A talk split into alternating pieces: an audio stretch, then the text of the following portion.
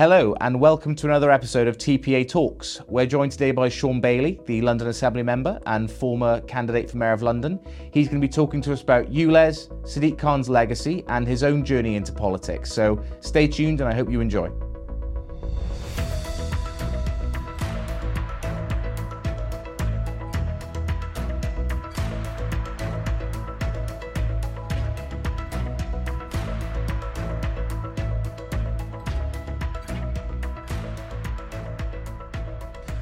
Shaun, thank you very much for, for joining us on TPA Talks today. Absolute pleasure. Uh, so, you know, we know you're a London Assembly member. We know you've run for London Mayor. You've run for Parliament a number of times. But what was it that got you into politics? I think there's three things that got me in politics. One was a personal thing. I, I used to listen to a lot of hip hop music. One of the sort of big bands at the time was Public Enemy, and they were very political. And I just wanted to know what they were talking about, constantly going on. And, and that sort of drove me to pay attention to politics. Later on in life, I became a youth worker.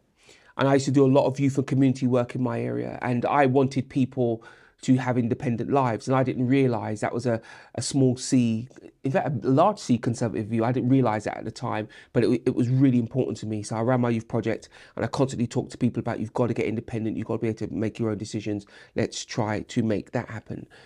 And I come from a very poor community, which, um, to my mind, had always been made to be dependent always thought of itself as having no, always was talked about as having no agency. And I didn't believe that. I, I grew up with a, a, mother who was big on, on volunteering, who got out and helped the community. And I, it was just my way of repeating my mum's activities elsewhere. And also with that tinge of youth work where I wanted to say to people, let's let's move forward. I remember once um, my uncle saying to me, "The happiest people in the world are the people furthest away from the government." And I was just trying to make people independent and be far away from the government. So you've said before, and I guess this sort of feeds into that, that, that, that Londoners are hustlers and they're sort of trying to constantly got a great big mm. entrepreneurial spirit. Um, how how can that be enabled by by government? You know, is it just by leaving them alone, or are there things government can put in place to to, to nurture that kind of instinct? Let, let me build on this theme. I say London are hustlers, Londoners are hustlers because there's absolutely no way you build a world class capital like this by the auspice of government. They wouldn't know where to start. They wouldn't know what to do. London is great because of Londoners, and that extends to the whole country. What makes this country great? It's not its governments. It's never been its governments. It's been its civil activity. It's been the people of this country. And in order to keep that going, particularly London, where arguably we are the engine room, the hub, you need to get out of people's way. And there's very distinct ways of getting out of people's way. Stop infantilizing the public. Stop making more and more victims every day. People often tell me off for saying left and right, but let's be clear a real feature of the left is making everybody feel that they're a victim. Victims very rarely innovate. Got to make people feel like they, they, they, they have a place here, they're strong, they, they can move forward. The other piece as well is less tax.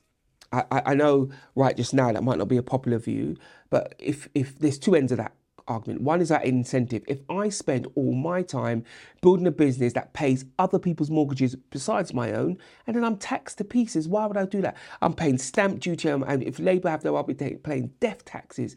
That kind of taxation stifles enterprise big time. And the other piece as well is always, always having a system that values companies that try to build things. Yes, London is very famous for finance and long may that reign, but I do think now as an economy, not just London, but as an economy, we need to look at businesses that build, businesses that provide employment, businesses that are looking to stay around for 10, 15, 20 years' time, not businesses that are looking to just cream, to scrape the cream off the top and move on. We need real business that employs people. Uh, so, you know, last week we, we, we had the, the budget from the Chancellor. Um, what, what did you make of it? I think there's two ways of looking at the budget. One, it was a political budget. It was a safe budget. It was a budget that wasn't going to put the cat amongst the pigeons. Nobody panicked, which at this time you could argue is the right thing to do, not only from a party political point of view, but also from a, a public point of view. That's what you, you, you could say. But the other way of looking at it is, is where's my tax cut? And, and I say this for a very specific group of people. The squeezed middle, you know, we, we don't talk about them anymore but they are the people whose tax is horrendous, but they're the people who have to work for a living. And what's important about that is if you're at the bottom of our system and you do the right thing, you work hard, you move up, the tax penalizes you and you're effectively at the bottom again.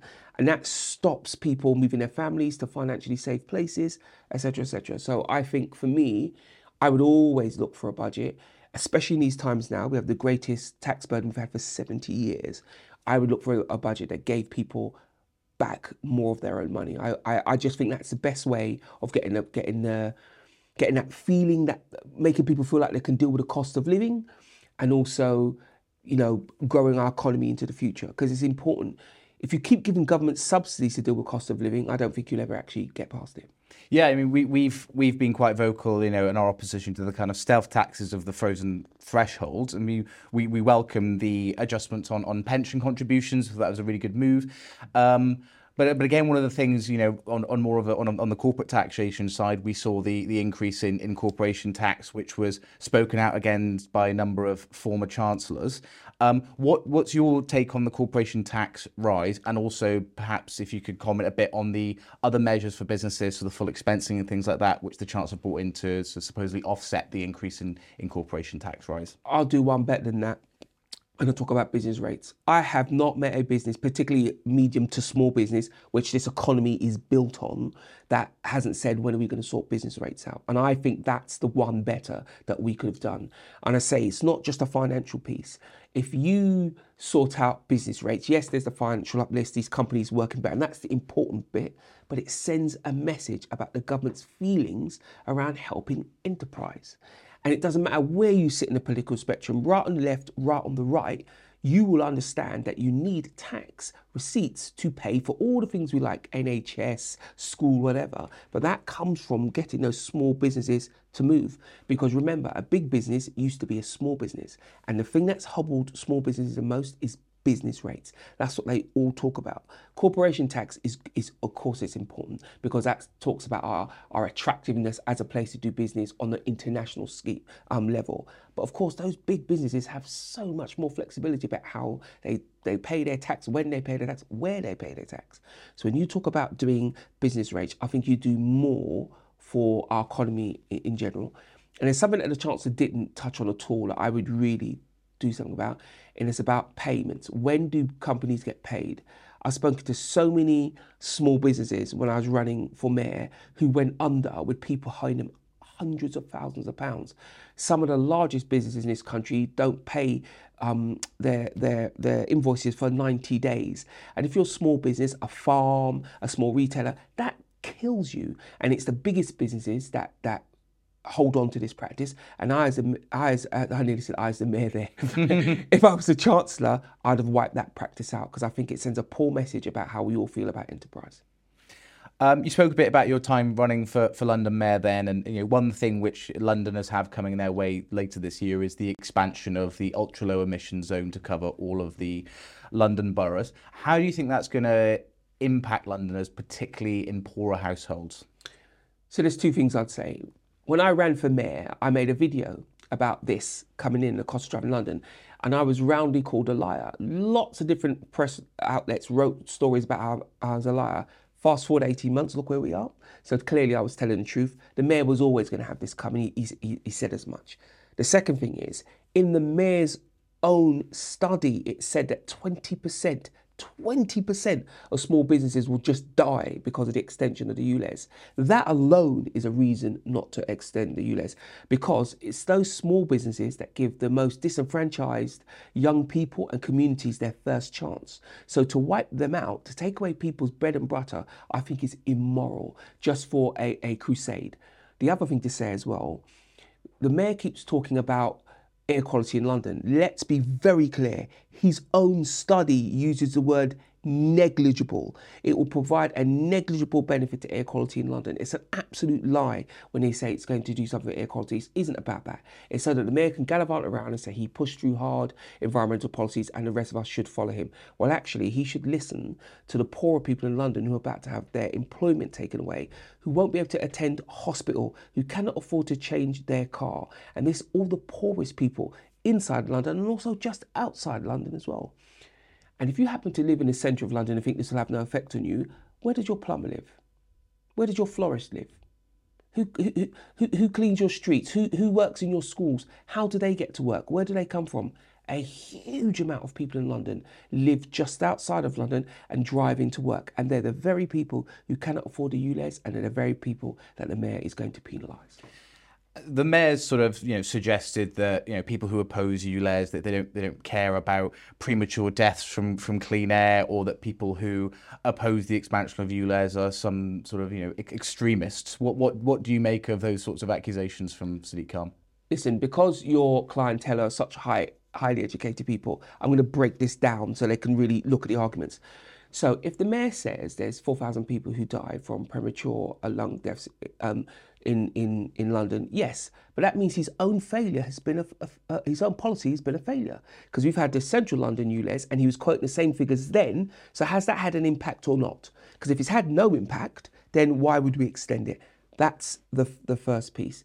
The second piece is, of course, it won't have that effect. His own study has said that. And there's so many alternatives to expanding ULEZ if you want to do um, air quality, you know, or he should tell us the truth. This is about raising money. This is about taxing Londoners off the streets. If he wants to do that, that's fine, but he should tell people the truth. Because if he wanted to clean the environment, he could give the money to local councils to do it. We, we could be planting hedges. We could be making the bus fleet more green. We could just do scrappage. We could get all the oldest polluting cars off the roads of London just by doing a huge scrappage scheme. And by not doing the ULEZ, he'd give him, what, 50, 60, 70 million more? To put towards that scrappage scheme. That's what we should be doing, not penalising London's most vulnerable. So another sort of quite divisive um, clean air policy that, that, that, has been rolled out in London is uh, low traffic neighbourhoods. During your mayoral campaign, you said you'd like to have them scaled back to some degree or, or targeted to the areas Removed that... was the words yeah. I used. um, why, why are LTNs so divisive and what's the impact on not just London residents but London businesses as well? So there's two reasons. One of the reasons they're divisive because the mayor never took responsibility for them. When he thought they were popular in the beginning, he said it's government, it's, it's, me, me, me, me, me. When he thought they were unpopular, oh, the government had provided the money. And that, I think what Londoners wanted was someone to take responsibility for them, so they could be put in in the right places and taken out in the wrong places. But where they got really divisive, because it often turned out two things. One, they were put in in certain places that meant all the nicer houses and nicer roads had a real reduction in traffic, but then all the traffic was going through the poorer areas, snarling up the place and pumping lots of fumes into an environment that didn't have those fumes in the beginning. By its very nature, a, uh, a low traffic neighbourhood makes the main roads more clogged, and that's where many more of the sort of poorer working class people have to do their, their business. That's why they were divisive. Not to mention the fact that many of them stopped fire engines getting through and ambulances. And on top of that, they made certain roads very, very quiet at late at night, which made them very, very scary, particularly for women. Lots of women said, "Well, this road used to be have people and cars on it. Now I don't feel I can come out here late at night because it's very lonely and I, I, I feel unsafe on this road." And I think that's very divisive. And the last piece I'll say, which is the real crux of the matter, local people weren't informed. There's hundreds of, of low traffic neighborhoods that were putting in the wrong place at the wrong time. And local people would have said, we don't oppose them, we just oppose this one because it's wrong. There was examples of um, LTNs being put in just off the A12. Now, the A12 is a major road, it's a high speed road. And as soon as you turn off, there's a big planter. Mm. It was physically dangerous. And the local people said that, nobody listened to them. That's why, that was just another reason why they were very controversial. Just like just like ULEZ, um, LTNs, they sort of the result of that is another result of that is, is a big transfer of cash from motorists uh, to to councils in, in this instance. You know, some of the research the TPA have, has done has shown around 100 million pounds going to, to, to councils in London. Um, so we, you know, we, we know why they're controversial, but you know, and you sort of touched on it there. You know, weren't they in, in part made possible by the Conservative government that provided the funding for them? Yes, they were. They, they, there's no getting away from that. They, the, the funding was provided by the government. One of the other reasons, sorry, I, I forgot to say why they were um, controversial, because they killed many small shops. And those small shops are vital community hubs, not just from the sort of retail offer they have, you know, you know, that bottle of milk you need, the extra pack of sausages or whatever it is, but the employment they provided, the life they provided to a neighbourhood. Many small shops, many small shopping areas are killed because of LTNs. I, I think that's worth saying. Yes, the government did provide the money, but it was up to the mayor and local councils to administer that money. Now, any money that the government's going to give to London, let's have some more. Absolutely, that, that would be my stance. But what you do with that money is important. So I don't think it's fair to say the government did the wrong thing. The government gave the money. I mean, for instance, a council or the mayor could have just not taken the money, could have just sat there and gone back to the treasury. But no, they decided to take it and try to sneak past developments that they couldn't ordinarily do. That was the horrible part of it. And you know, clean, clean air is, is clearly kind of an issue uh, through which you know Sadiq Khan would like his legacy to be viewed. Um, what do you think Khan's legacy will look like as mayor, not just on clean air, but on things like crime and other issues as well, like strikes and whatnot? Um, well, he's had a record level of strikes. He's had the two highest years for homicide of, of any mayor. I think history will judge him rather harshly. London now feels significantly different than it did when I and I was born and raised here. If this, I'd argue this is the worst it's ever felt. You know, anything from bike lanes in the wrong place to he's had a 57% rise in his portion of the council tax. All of these things and many more things in between have added up to London that feels under more pressure than it need than it need be. And there's no doubt it's been because of decisions that, that Sadiq Khan has made. And the idea that his policies will, um, particularly um, his green policies, will be looked at as as a, as a good legacy is simply not true because he will never take responsibility. So now that people are pushing back against the expansion of the ULEZ, he's now started saying he nicked the idea from Boris Johnson. I mean, what a coward of a man. If you believe in the policy, go with the policy. Don't, you know, do a focus group, decide that it's a problem and try and try and give the problem to somebody else. And I think what we will see, history will say that Sadiq Khan was a mayor who never really led London. You could have loved Ken, you could have hated Ken, he led London. The same can be said about Boris. Sadiq Khan basically responded to, to, to focus groups, and that's evident in the outcomes for London. You talk there about this kind of um, lack of sometimes taking responsibility and not leading. Um, and in terms of the kind of structure of London government, I think you know sometimes there's a tendency in devolved governments to kind of blame their own failures on central governments or, or, or, or other governments, that sort of thing. Whether it's claiming there's not enough funding coming through or whatever it is. Um, do you think devolution is is working well for for London? So what you've just described is what's known in my head as the Nicola Sturgeon effect. She had a perfect situation. Everything good was her, everything bad was Westminster. Look, we are an advanced economy. And I think a, a, a economy such as ours needs devolution. You do need to give those regional mayors, whatever their political stripes, some level of autonomy to maximize opportunities they get because it isn't one size fits all anymore. Of a very centralized country, I'm one of the people who has less problem with that than most, but I also acknowledge that we do need regional control, housing, transport. I mean, a good example of that would be Crossrail. We've been speaking about Crossrail since the 60s, but we didn't achieve it until we had a mayor to push it through. You can't ask a local council to spend money in 32 other councils. It's not going to happen, whereas a mayor can do something like that. I think the key with making devolution work is actually lies with ministers. Had I been a transport minister or the, or, or, or the treasury, treasury, you know, chancellor, I would have made it quite clear where my responsibility lies and where yours lies, and I would have done it to the public. Like for instance, Sadiq Khan keeps talking about we need a scrappage scheme in London, so he wants to put in a policy and then ask the government to pay it. That's ridiculous. If you're mayor, you have to have policies that are, are relevant to the size of budget you have. You know, same if you're a council leader, if, if you if you lead Andy Burnham, you know, he, Sadiq Khan, all of them must make policies relevant to the money they have. They should always ask for more, but they shouldn't use it as a crutch or to hide their own inequities. And that's certainly what Sadiq Khan has done. Mm-hmm. Uh, and uh, Jim, do you think you, would give it give give give running London another crack? Look, I ran for London because I was desperate to give London an alternative.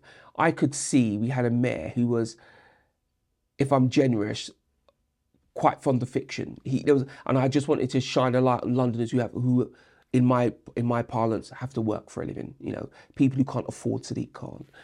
If I think that um, that's relevant this time around, yes, of course I, of course I could do it again. I was gratified by the huge number of Londoners who came out and supported me. I won in places where Conservatives have never ever existed. And that showed me that actually I was able to bring a message beyond politics. Yes, I'm a Conservative, small and big C, but really what I'm about is helping you have an independent life.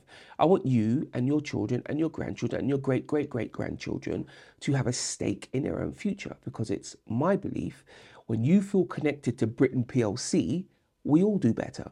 And the way I connect you is by you having your own you know, owning your own home, having a job, not being dependent on the government. Whereas I saw Sadiq Khan as serving his own political needs. I wanted to serve the outcomes of Londoners. So if I feel like I can do that again, I will go again.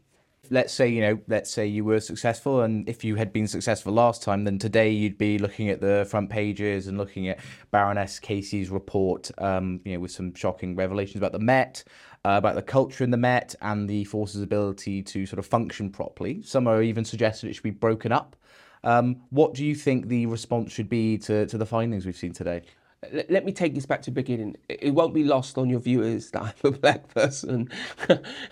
I think people in my community have been saying this for years. So somebody this morning said to me, Oh my gosh, have you read it? All these revelations. None of this is a revelation to me. What I'm surprised about is that it took nearly seven years. So Sadiq Khan's been mayor for seven years. It took him seven years to get to this conclusion. You ask anybody who'd spent 20 minutes with the police and they could tell you that most of the police service is absolutely stellar but there's a significant part that needs addressing a la um, Baroness Casey's report. So that's the first thing. It's not a revelation to me. The second thing is the response should be for the mayor and the commissioner to roll their sleeves up and get involved.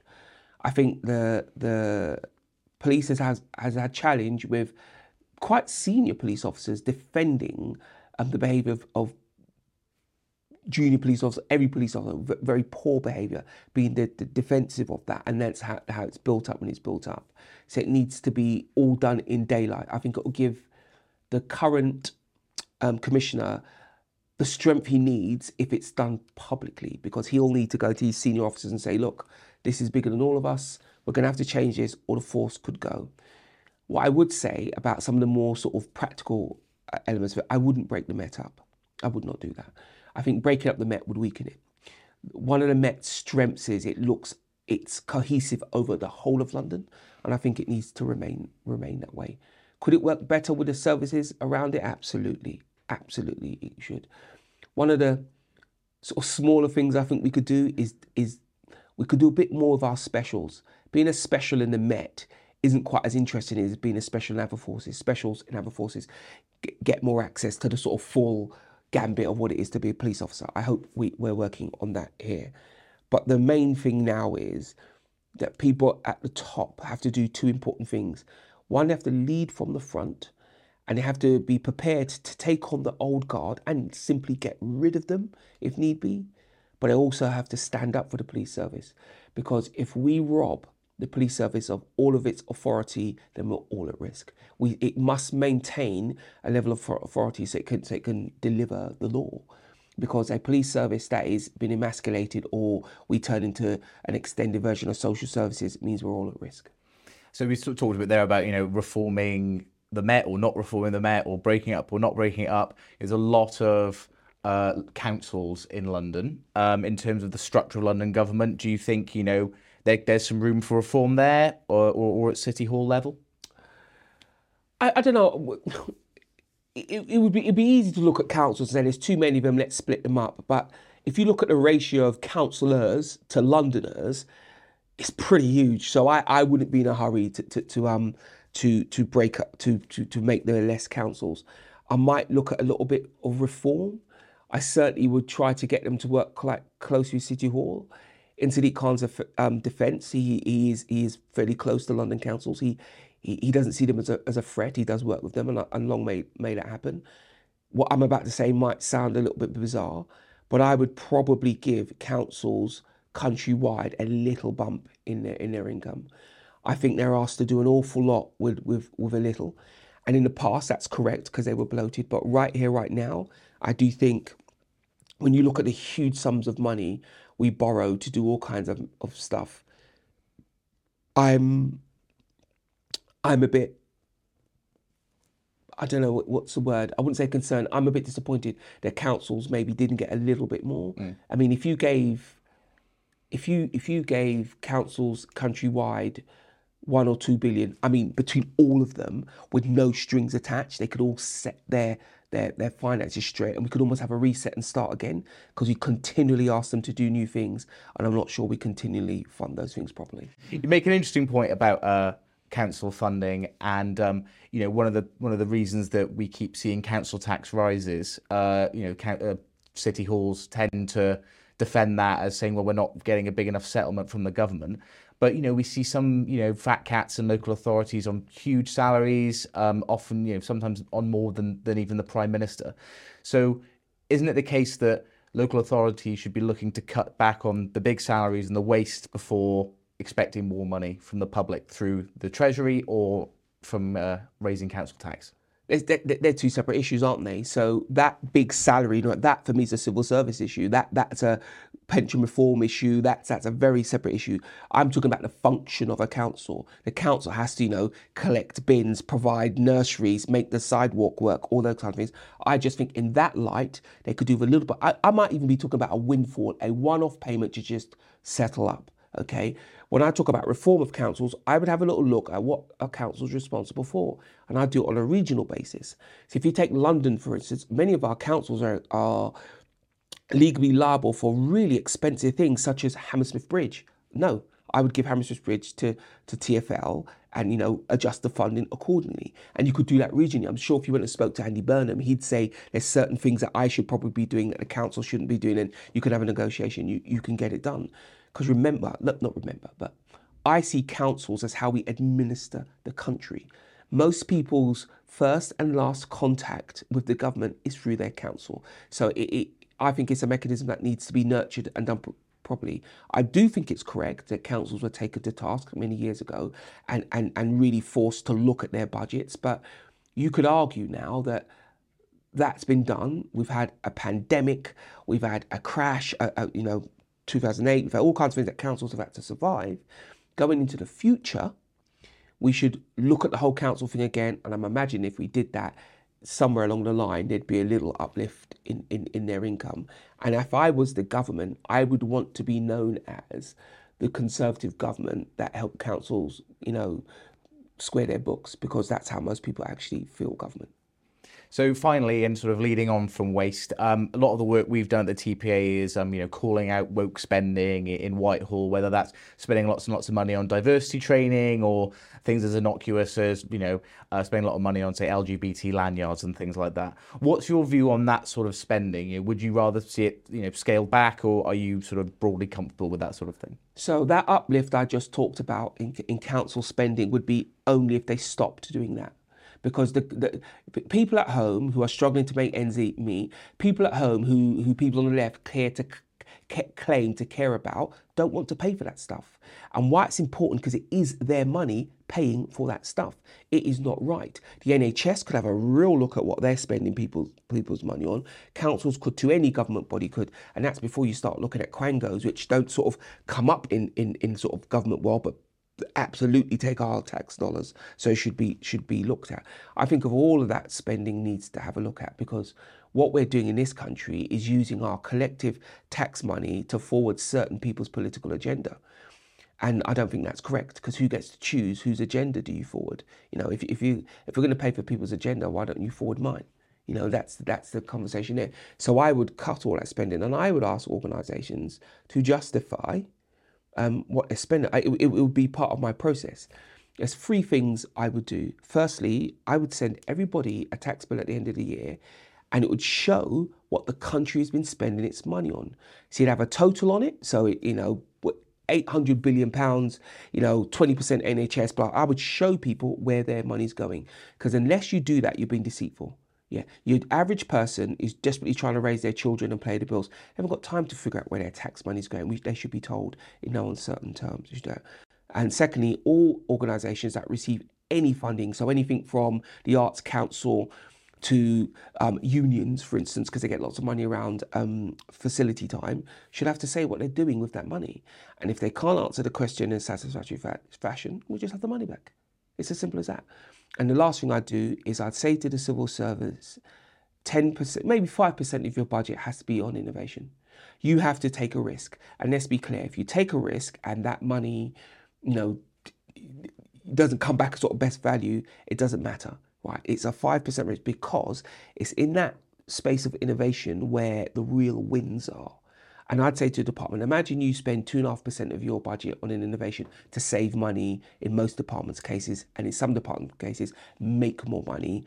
You would get some of that uplift. I want to incentivize that ministry to, to, to do that work. You'd get that uplift to then spend on the projects that your minister thinks they want to do going forward. Because where it is now, our civil service has no commercial imperative and it knows it can be slow, it knows it cannot innovate, it can be wasteful because there's absolutely no chance it will not.